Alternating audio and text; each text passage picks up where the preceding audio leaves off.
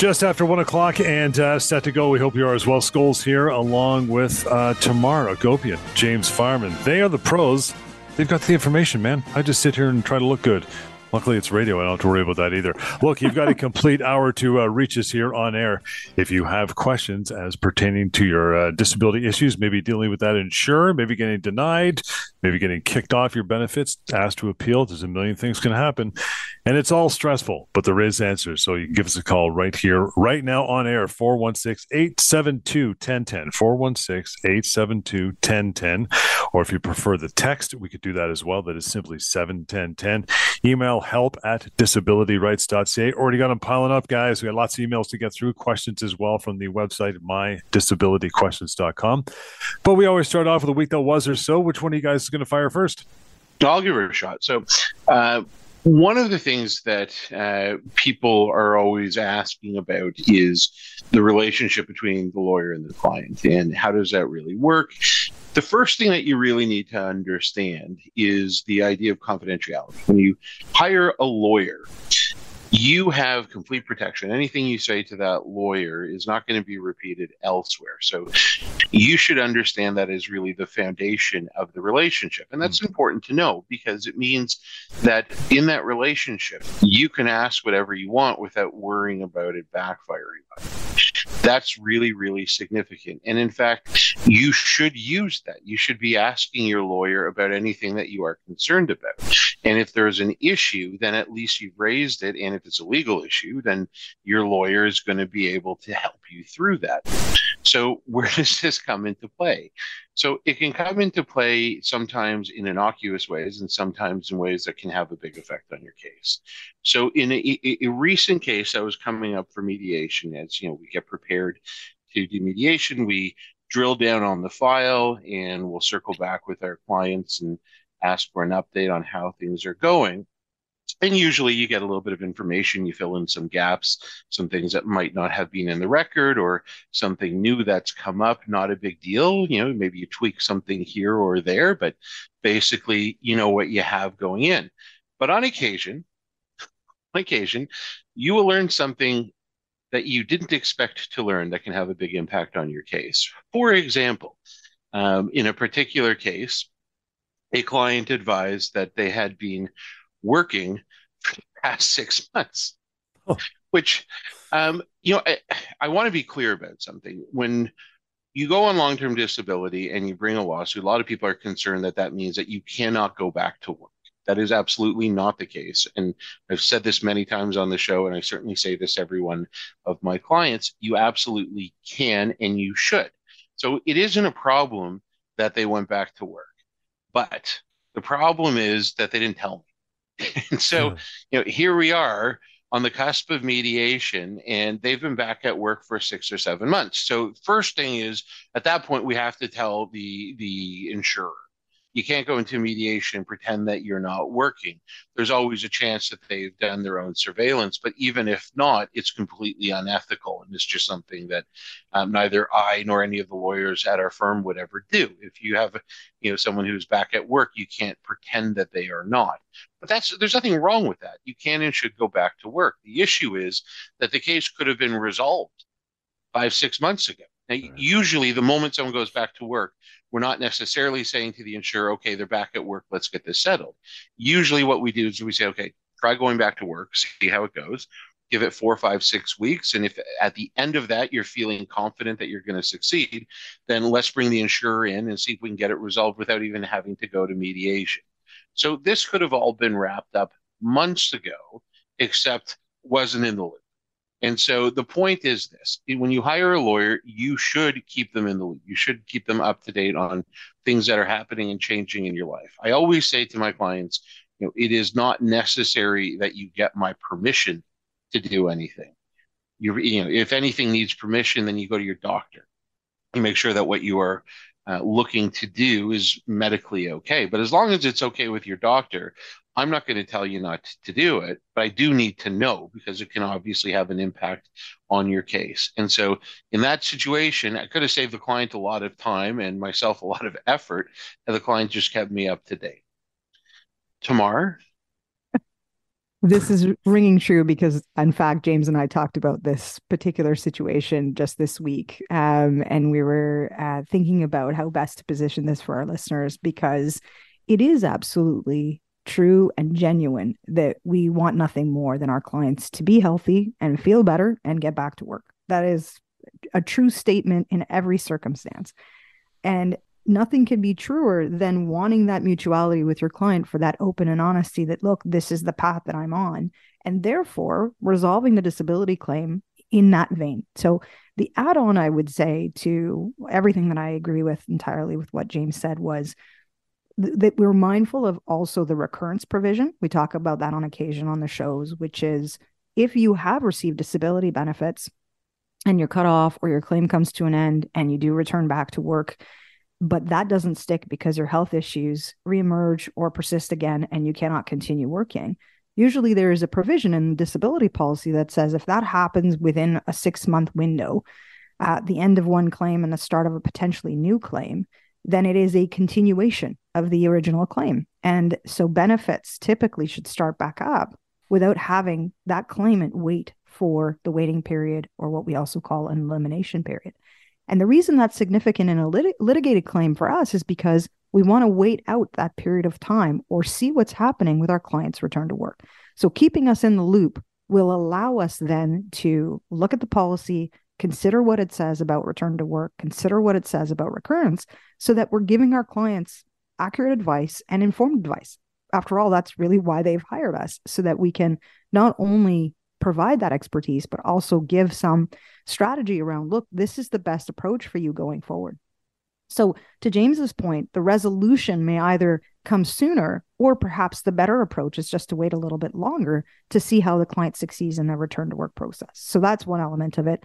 And of course, echoing the idea that we want to have that open dialogue with our clients and the, the confidence that they have in us that we're going to do absolutely the best thing that we can do for them. This, though, also goes in terms of what we do with insurance companies and how we deal with them and their lawyers. And our reputation is everything.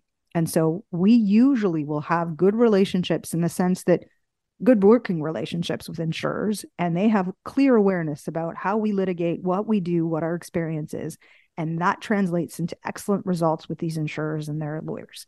And so we never want to be put in a position where we're not 150% prepared, where we're not controlling the narrative, controlling the information that's being sent to the disability insurer to maximize the resolution in a timely way and in terms of compensation as well.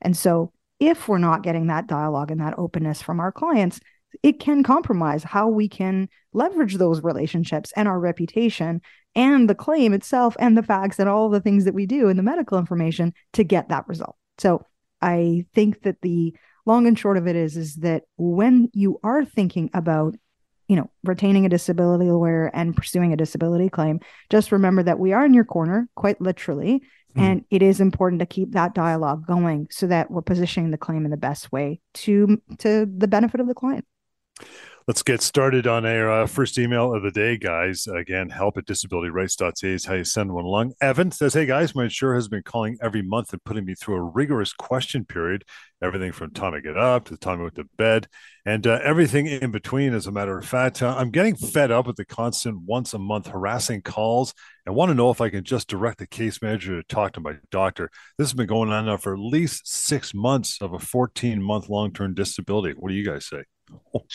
Well, I mean, that can be difficult, and I have a lot of sympathy for Evan. It isn't necessarily the case that there's a lot you can do about it, at least not yet.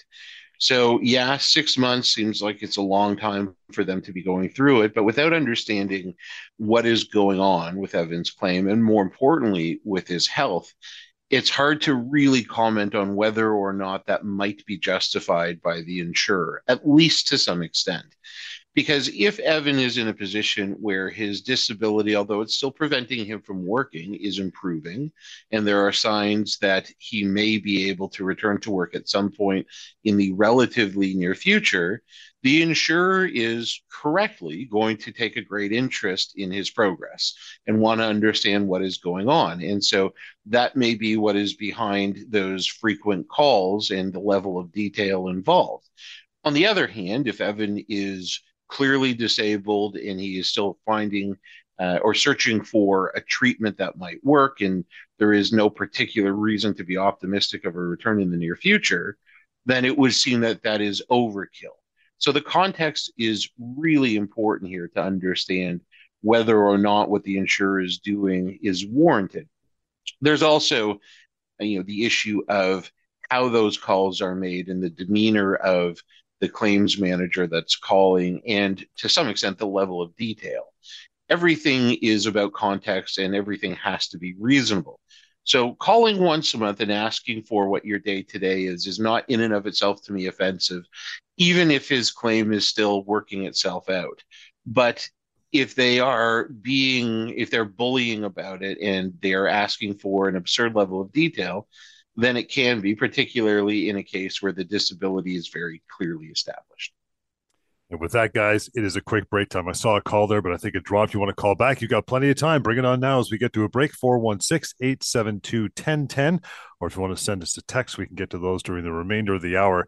That is 71010 and that email address help at disabilityrights.ca. We will continue just getting warmed up here on the Disability Law Show. Hang on.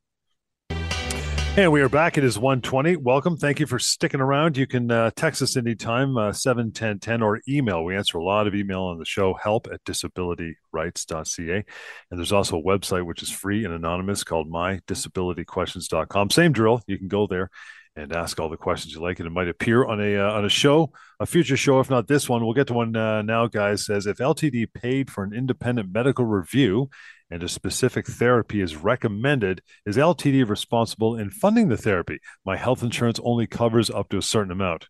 Good question. Yeah, it is a really good question, and it's not a great answer, John, because it's usually a no. it's usually a no. So look, there's there's let's clarify a couple things. An independent medical assessment is one that the insurance company will do by hiring their own expert doctor in a particular area. Sometimes it's a specialist, specialist rather. Other times it can just be a general doctor, but regardless, it's one that's intended to provide them with answers to certain specific questions. So they will, the insurance company will send all the medical information they have on file and other details, and they will direct this particular expert to provide them answers to the really key ones, which are What's the current diagnosis? What's the prognosis? Can this person work? Okay. And based on that, they will make a decision about ongoing entitlement to benefits. Or alternatively, if there are further treatment recommendations that are going to be made from that expert, then they may put that into place, or they may send it over to your own doctor and say, hey, doc, your patient needs these tri- treatment recommendations based on what our doctor has said. It's a bit of a double edged sword, though, because what if your own doctor disagrees? Number one. and number two, what if you can't access those treatments? Regardless, the insurance company is going to say, well, we think that if you get these treatment efforts, your claim will come to an end and you should be able to work. Um, they are investing money in it in order to actually go down this path of bringing the claim to an end. That's how they make money. So we know this. Uh, the thing is, though, when they put these rehab plans in place, if they do, so if they say, look, we need this, we think you need this treatment, you say, I can't access the treatment, they say, okay, here's our great provider, you go to this provider. But they will want to exhaust your extended health plan first before you are, they're going to pay out of pocket or you have to pay out of pocket for this treatment. So it's tricky because they tie this into certain requirements under the policy that say, if we think you must get this type of treatment and you're not complying with what we think you need, then we can also cut off your benefits on this basis. So that's why I say it's a bit of a double edged sword. Yes, you want to access treatment measures. Most people I speak with are like, look, I want to get better. I don't know what else to do. Insurance companies saying I should try this or that. Fine, I'll try it. Um, but the alternative is is that if it's not going to get you there, or if you've already attempted these treatment re- measures and your doctor's still saying you're not well enough to work, well, then the insurer should theoretically be continuing to pay those benefits. So I think the long and short of it is is that there's no easy answer there. You have to work with the insurance company with these efforts and be mindful of the fact that in the end, it may bring your claim to an end regardless of which route you go. Bit cynical, but that's my two cents worth. What do you think, James?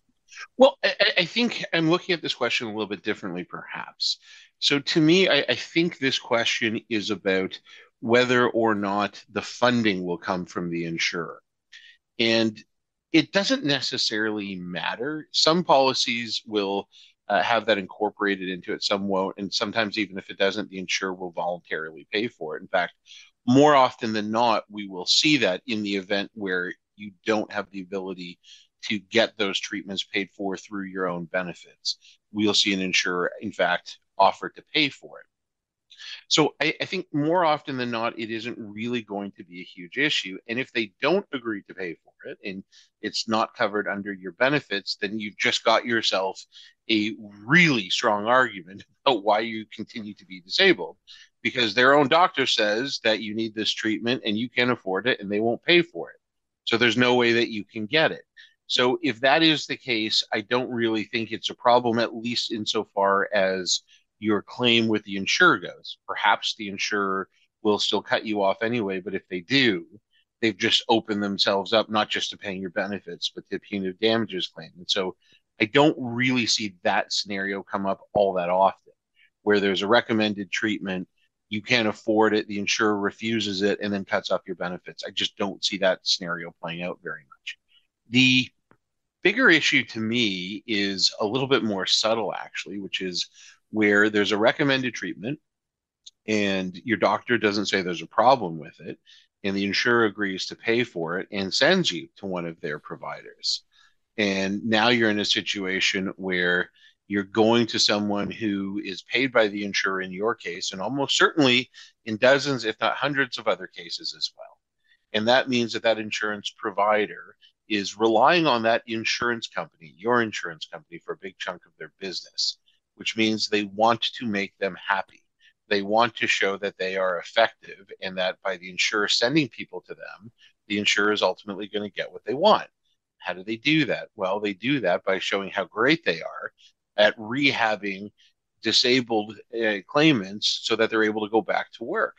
And so the the provider that they send you to has a built-in reason for looking at your progress in a particular way to show that you have made perhaps more of a recovery than you have in highlighting the gains that you've had and minimizing the setbacks. And that we see all the time.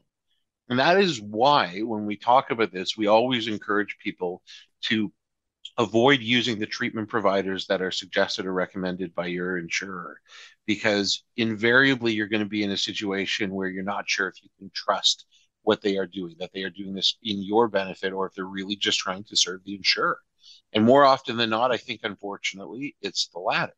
And so, where there is treatment recommended, the first option should always be one, go to your doctor and make sure that your doctor agrees that the treatment is necessary. And if they do, then see if there is a way that you can afford to get that treatment on your own whether it's covered under OHIP, whether it's covered under an extended health plan, either through your work or if you have a partner and you're covered under their plan through theirs, or if not, even out of pocket is usually going to be preferable to having the insurer fund the treatment. Unfortunately, it's just not always an option for everybody particularly when you're not working and you're not getting benefits. And sometimes you might you may just not have a choice. If it's treatment that is going to be helpful and you have no other way of paying for it and the insurer is offering, then I understand there's a practical reality there because in that scenario, if they're offering and you refuse, they're going to cut off your benefits and then you're in an even worse spot. So there are scenarios where unfortunately you may not have much but whenever you can, I strongly recommend avoiding using the provider suggested by the insurer and finding one on your own. If your doctor approves of the treatment, says that the treatment is reasonable and necessary, ask your doctor for a referral to someone who can provide that treatment. And make sure you go through your own benefits, uh, any benefit plan that you're covered under to see if you can pay for it. Grab a uh, quick call, guys. Brian, thanks for standing by, pal. How are you today? I'm good. How are you? Good. What's up? What's your question? Well, actually, uh, as I sort of said to your uh, screener there, um, I've been on uh, disability for about a year now, maybe a year and a bit, and uh, had surgery on my shoulder, uh, second surgery on my shoulder, because they sent me back to work too soon. My employer uh, put me to uh, full duty instead of uh, light duties like they were told, and I had to go back for a second surgery. Now uh, they've removed uh, the the uh, tendons in my shoulder and my surgeon has told me it's permanent. And I am now uh, just coming up on my 65th birthday, and I'm wondering, do I have to retire at 65? Because when I do, I lose all my benefits. Now, if I was still working, I don't have to retire at 65. But like, do I have to retire, or can I continue to reap the benefits of my uh, benefits for the next as long as I live? Yeah, Brian, let me jump in there. Are you unionized by any chance? Yes, I am. Yep. Okay. So your collective agreement is the answer, I think, to certain questions. Though I'd be surprised if there's a ma- mandatory retirement age under your employment agreement or collective agreement that says you must retire at age 65. Okay. okay when you're okay, unionized, yeah, unfortunately, when you're unionized, your rights as an employee and your employment rights are tied to whatever it says in that collective agreement. So I would Okay, start but- there I'm you, even Well, if. I, I, I, Go I ahead, have yep. done that, and there, there, there is no mandatory retirement age in my union. But All I'm right. just wondering Got if it. the, I'm just wondering if the uh, if the uh, uh, the insurance company will mandate it that I have to retire at 65. No, they're just your LTD benefits will end when you turn 65 years old, most likely. Brian, Okay? we got to let you got to let you roll. Got to get some news and come back after the break. You got a chance to make that phone call if you have a disability concern. 416-872-1010. We continue with the disability law show. Stand by. That is a fact. It is 135 on a Saturday. Welcome back to the show. Yeah, phone calls 416-872-1010 or text 71010 as well. Email works. That's what we uh, generally read from each and every week. That is help at disabilityrights.ca. But if you want to reach out after the show, have a uh, private chat with either James or Tamar or a member of their uh, their team, you could do so. Always invited to 1 821 5900. Justin is up next. Says, guys, I work uh, full time for an insurance company. I was diagnosed about 10 years ago with Parkinson's, which is getting progressively worse, both physically and mentally. My LTD policy with the insurance company is set at 70% of base salary. Do I qualify for long term disability or will I be transferred into a much lesser job with a significantly reduced salary? Please advise. What do you guys think? Well, so this is certainly an interesting question. And just as a side note, uh, Parkinson's is a particular disease that we have quite a bit of experience with. And in fact, we have uh, had an evening with a national Parkinson's group where Siobhan and I spent a few hours discussing issues that the members of this group had and answering questions about long-term disability uh, disability benefits. Questions very much like Justin's right now. So one thing that I definitely should address right at the start the diagnosis itself does not entitle you to a disability benefit. And I think Justin's question, his situation is really indicative of that. He was diagnosed 10 years ago, but has obviously continued to be working in the meantime because it's not necessarily the case at the moment that you are diagnosed, you become in, uh, unable to function in your work environment. And certainly that wasn't true in Justin's case. He's been able to persevere for 10 years although it's a progressive disease and obviously is getting harder, which is, I'm sure, what has prompted him to write to us. So then the question becomes what does Justin do as the d- disease progresses and his ability to be able to be productive at work deteriorates and he's no longer able to work full time? And so he's asking, do I continue working at a reduced salary in a different job or do I go on LTD?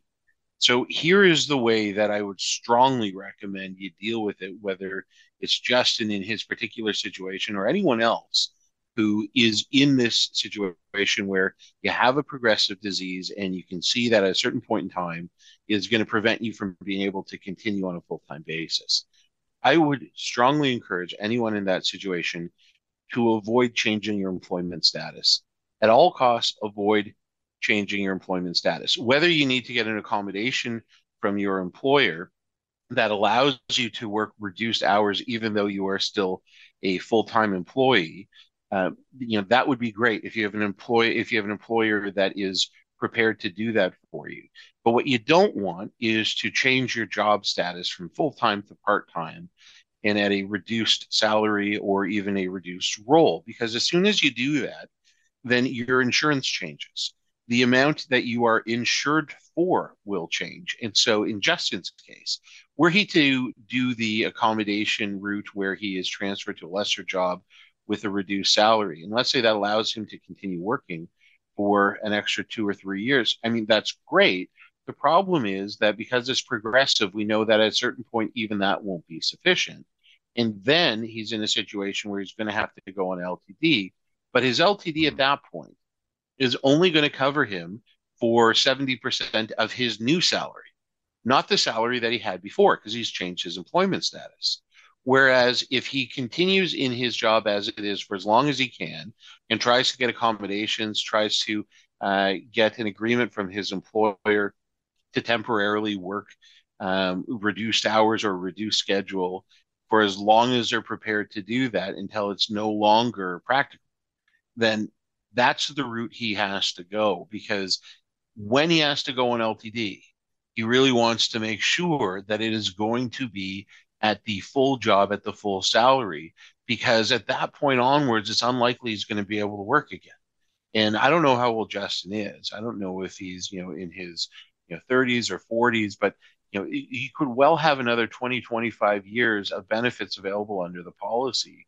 And those are years where he's not going to be able to work and it's really critical that he focuses on his future on what's going to be available to him up until age 65 and much less on what's going to happen over the next two years. You know, usually i would tell people you, know, you do whatever you can to keep working as long as possible. But in this sort of situation i think you do what you can to stay in the job that you have for as long as possible. And then when you can no longer do it when your employer is no longer prepared to go further to allow you to continue then you have to take a leave you have to go on ltd at that point Tamar, anything I've missed here? No, not, not at all. Actually, I I just looked at it a little bit differently in the sense that um, the idea of these progressive health issues, right, James? And w- at what point do you make that decision? Uh, that decision tree of do I go to a reduced work capacity or do I pursue long term disability benefits? That's what resonated with me with Justin's email. And this is the classic like, this is medical advice, not legal advice, because that is the tipping point. When you and your doctors determine that your function and your symptoms have progressed to such a point that you are now prevented from doing your own occupation. That is the point in time in which you should be pursuing long term disability benefits. And I can't agree with James more um, about that decision tree and not compromising potentially a full LTD benefit, even if it is going to be two thirds of what you're making, as opposed to a reduced work capacity where you may be earning even less than that. But then you know as it progresses, because Parkinson's is like one of those diseases, that's only going to get worse with time. You know, MS is one of those conditions as well. There's a variety of others that just don't get better with time. That you will get to a point at some point that you won't be able to work at all. And so, from a compensation perspective and securing those benefits and securing employment, uh, you've got to bear that in mind, w- depending on what your disability is. And we do deal with these kinds of progressive conditions a lot. And I have seen insurers take ridiculous positions in saying, well, the fact that your client has continued to work with the progressive health issue must mean they should be able to continue to work. And nothing could be further from the truth when there is solid medical support that this particular individual has progressed to the point where they can't be working. So, if this res- is resonating and you know th- this doesn't sound right or you're getting resistance from the disability insurer or perhaps even with your employer this is where we come in. And i want to encourage individuals you know we we work across the country. We do free consultations. We have a very deep team that does both disability and of course employment work as well and these are the kinds of situations that we are really well suited to advise people and direct them correctly back to their doctor to make those choices and then go forward with either the disability claim or an accommodated uh, work situation. Let me get started on another email, guys. If we got to return to it after the break, we will. But this one from Gaston says, "I uh, hi there. I had a serious knee injury and have been on LTD since March 2020. My job is very physical, and the insurance company is attempting to push me back to work in about two weeks. When both my doctor and I think it's at least a month too early. Uh, also, the return to work doesn't seem to be gradual enough. What options are best for me? I think medical is really where this comes in. Oh. Uh, you don't want to buckle under the pressure of the insurance company trying to rush a return to work if it's not medically supported. Because all Gaston is going to be doing is putting himself in a situation where he may be taking three steps back from all the progress that he had probably made to get to the point, and great on him and his team to get back to that point where he can gradually return back to work. So, in these kinds of processes, when you are on claim and you are dealing with your adjuster on a return to work, it is very, very important to get detailed medical information from your own doctor or specialist on what that return to work should look like, both from a gradual perspective. So, how many weeks, how many hours a day are you going to be working? How long is that period of time going to go? And if there are further restrictions, limitations that need to be put in place, accommodations that is, into the work setting to allow you to get back.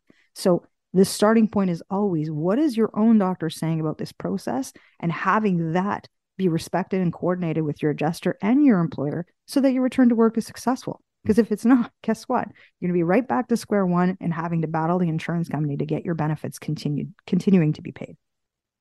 Gaston, thank you very much for that. We'll take a short break, guys, get to more emails and uh, mydisabilityquestions.com questions on the other side. In the meantime, reaching out to James and Tamar.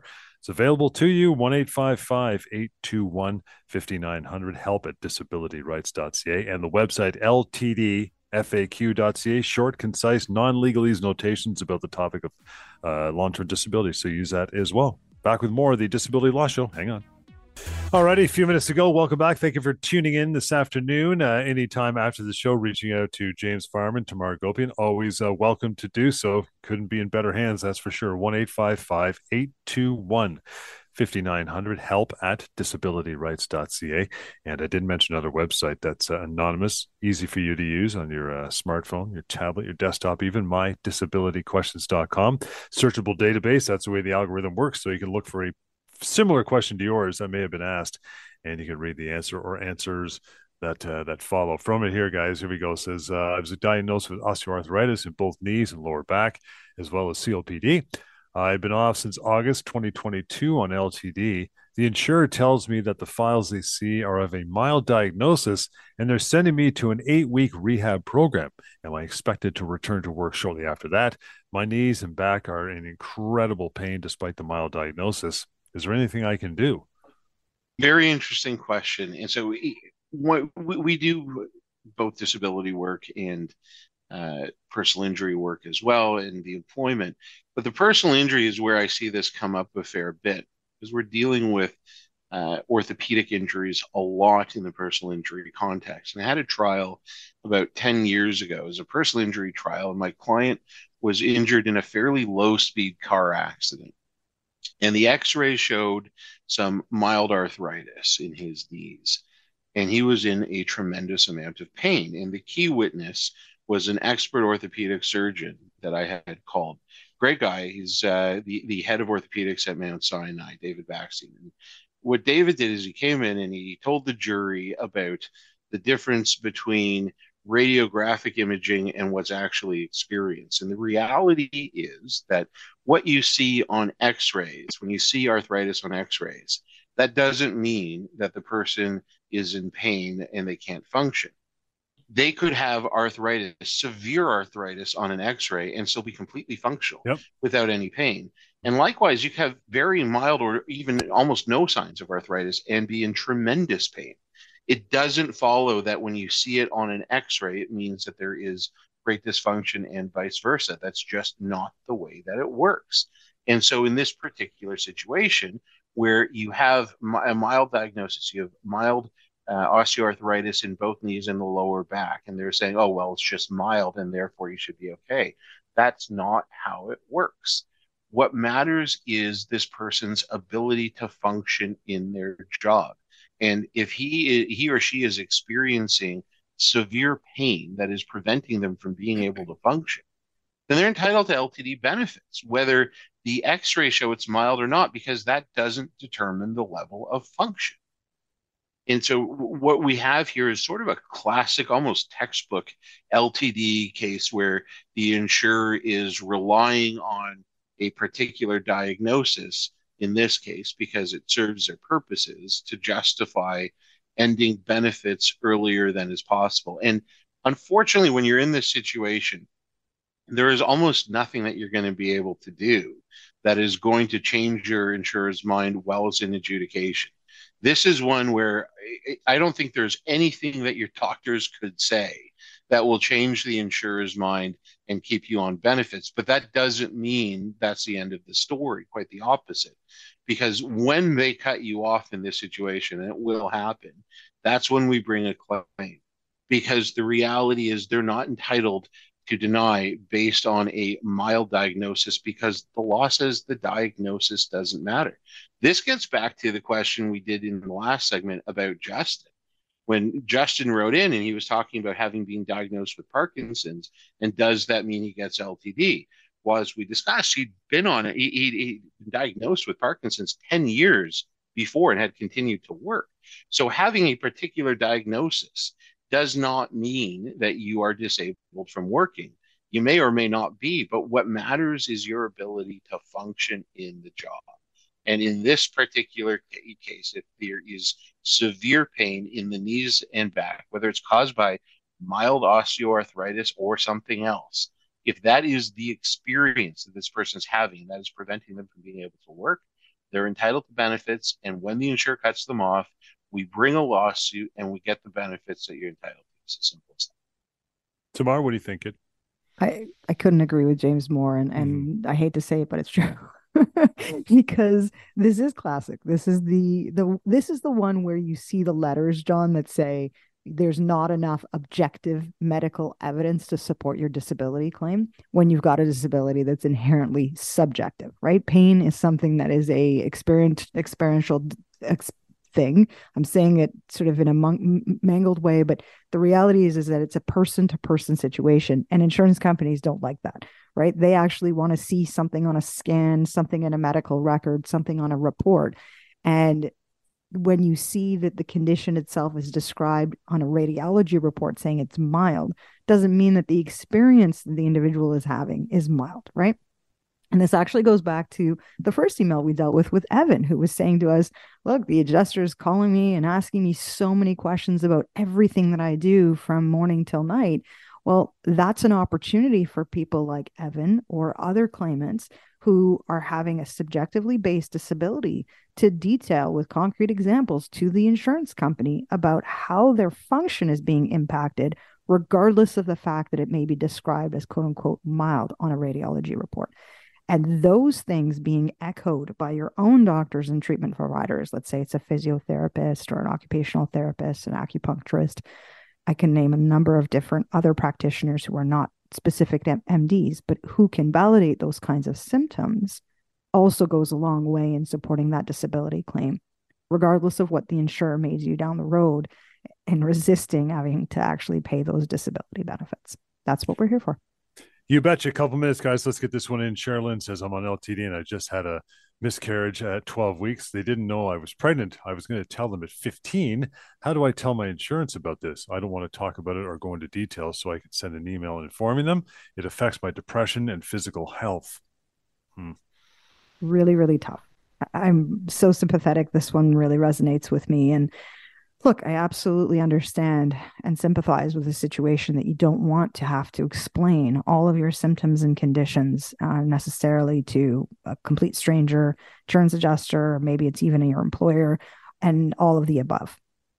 The thing is, though, that that can be uh, contained in medical information without Cheryl having to actually articulate it or having to talk about it necessarily but it is part of the process of getting disability benefits, which is you've got to make an application, you've got to do a written attestation about what's happening with your disability claim, you've got to get your doctors to complete that information as well and submit that over for consideration to the adjuster.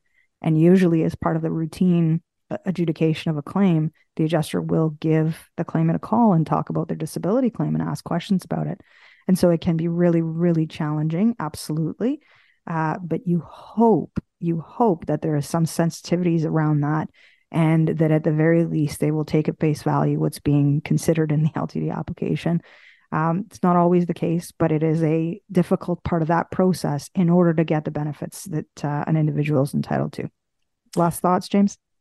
Well, in this particular case, I think Sherman's already on LTD, so I think the you know this can be accomplished simply by asking uh, her doctor to just send in the documents showing that has happened, and that shouldn't really impact her ongoing claim. If anything, it mm-hmm. probably strengthens strengthens it because obviously going through something like that is going to uh, have an impact on your mental health and make it more difficult for you to return to work at any point in your future. And we are done to reach out now to the guys uh, now the show is over 1 821 5900 and help at disabilityrights.ca. We'll catch you next time on the Disability Law Show.